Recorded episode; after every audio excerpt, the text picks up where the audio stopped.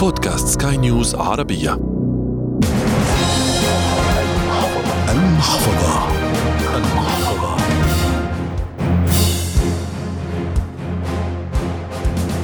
أهلا بكم. في كثير من الأحيان أفكر في مرحلة التقاعد، خاصة أنني لم أشترك في صندوق تقاعد أو حتى ضمان اجتماعي. أحيانا أندم كثيرا على ما مر من سنوات، وأحيانا أقول لم يفوت شيء، علي أن أبدأ، وأحيانا أقول لعلي قمت بالأفضل، وعلي أن أعتمد على استثمار لضمان المستقبل. حلقة جديدة من المحفظة، والتي تأتيكم عبر منصة بودكاست سكاي نيوز عربية على أبل وجوجل وسبوتيفاي والمنصات الأخرى عن التقاعد، فكونوا معنا. يمضي الأشخاص حياتهم بعد التعليم الجامعي إن لم يكن قبله في العمل، ويحصلون مقابل ذلك على مبلغ من المال، منهم ما يكاد يكفي لمصاريفه فلا يكون لديه مجال للادخار، ومنهم من يقوم بالاستثمار والادخار طوال حياته لينعم بالراحة بعد التقاعد، وهناك من يكون مشاركا في صناديق التقاعد أو الضمان، كل حسب تسمية البلد الذي يعيش فيه، وهذا الذي يكفل حياة كريمة له بعد التقاعد، حيث يبقى يتقاضى راتبا مدى حياته المتبقية. في هذه الحلقة من المحفظة نستضيف دكتور الاقتصاد والقانون بول مرقص للحديث عن أفضل الطرق لضمان وجود الدخل بعد التقاعد، وأيها يكون مستقبلا أفضل ويضمن عدم نفاد المال، فمع كبر الشخص في العمر فإنه يحتاج المال، خاصة على الصعيد الصحي. من يفكر لما بعد تقاعده منذ أن يبدأ حياته العملية فبالطبع سيكون مرتاحا في آخر العمر كما يقولون، لكن هناك بعض الطرق بالطبع توفر دخلا ماديا أفضل من غيرها كالاستثمار، وهذا ما سنعرفه مع ضيفنا في هذه الحلقة الدكتور بول مرقص. بداية أهلا بك دكتور بول. أهلا وسهلا. كيف من الممكن أن نكون ثقافة مالية تتعلق بأهمية التفكير في التقاعد؟ ومتى يجب علي أن أفكر في تقاعدي؟ يعني فكرة التقاعد هي تنبع من صميم الحماية الاجتماعية، ولذلك فإن التحسس لهذه الفكرة لا ينبغي أن تكون فقط من منطلق فردي، إنما يجب على الدولة وفق نظامها أيضا أن تحمي المواطنين وأن تدعهم أيضا يفكرون في مستقبلهم الادخاري عبر نظام حماية اجتماعية.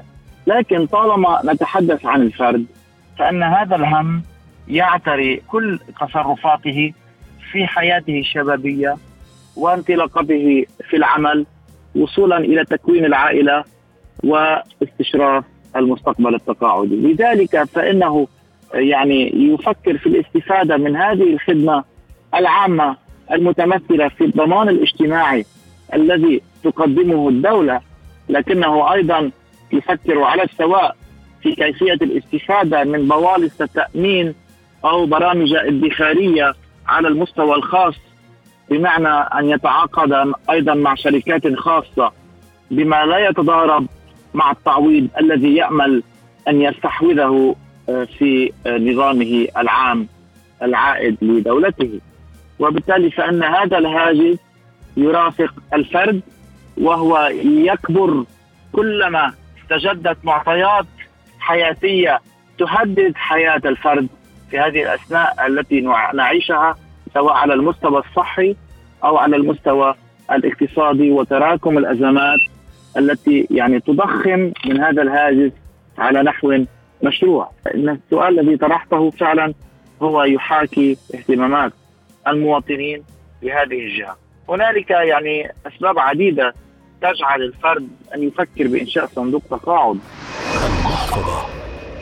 دكتور، هل صناديق الاقتراع تكفل لي هذا التقاعد المريح، أم علي أن أستثمر في مجال آخر لكي أحقق دخلا جيدا؟ هذه الصناديق من شأنها أن تكفل الحد الأدنى للعيش الكريم الذي جاءت عليه مواثيق الأمم المتحدة، سواء الإعلان العالمي الصادر عام 1948 الذي نص على تأمين حياة كريمة للفرد بعد تقاعده، وكذلك العهد الدولي للحقوق المدنية والاجتماعية لعام 1966. لكن ذلك لا يصل إلى طموحات الفرد الذي يريد أن يقدم حماية متقدمة له، ولذلك يسعى للتعاقد مع برامج ادخارية بواسطة شركات التأمين من شأنها أن ترد له أصل المبلغ المستثمر مع فائدة أو ربح إضافي، وأن يعني تشكل نوعا أيضا من التغطية الصحية خلال حياته، وبالتالي يكون ذلك من باب تدعيم هذا الاحتياطي مع الدولة أو مع النظام الاجتماعي الذي يتبع إليه.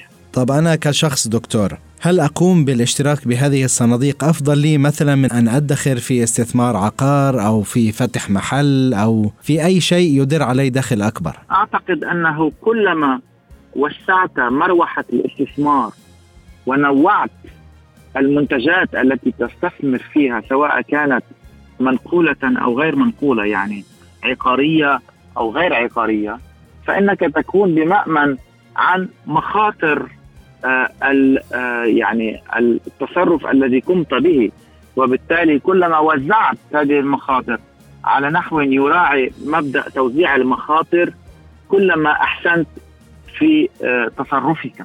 وهذا يشمل مسألة الاستثمار العقاري، ولكن أيضا التعاقد مع شركات تتعاطى البرامج الادخارية والحقوق التقاعدية المستقبلية أيضا، وعلى السواء إضافة إلى الاستثمار في المنقولات كالذهب وسواه من يعني المواد المستثمرة والمنتجات في أسواق المالية المنظمة الفاينانشال ماركت.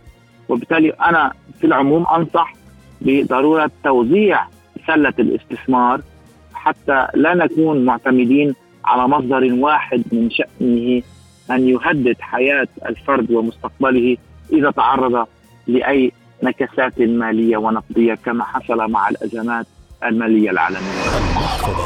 طب دكتور، الكثير لا يفكرون في مستقبلهم بعد التقاعد نظرا للوضع المعيشي الذي يعيشون فيه، يعني مصاريف عالية والتزامات كبيرة.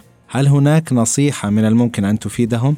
نعم، يعني أفضل اليوم البدء بالادخار حتى لو متأخرا، على أن لا أبدأ به مطلقا. يعني لا يمكن لهؤلاء القول أنني تأخرت عن ذلك، حتى لو كان بإمكانك الادخار قليلا فقم بهذا التصرف. دكتور بول مرقص، دكتور الاقتصاد والقانون، شكرا لك لمشاركتنا هذه الحلقة. وإلى هنا نصل إلى نهاية هذه الحلقة من المحفظة، والتي أتتكم عبر منصة بودكاست سكاي نيوز عربية على أبل وجوجل وسبوتيفاي. تقبلوا تحيات أحمد الاغا من الإعداد والتقديم. إلى اللقاء. المحفظة.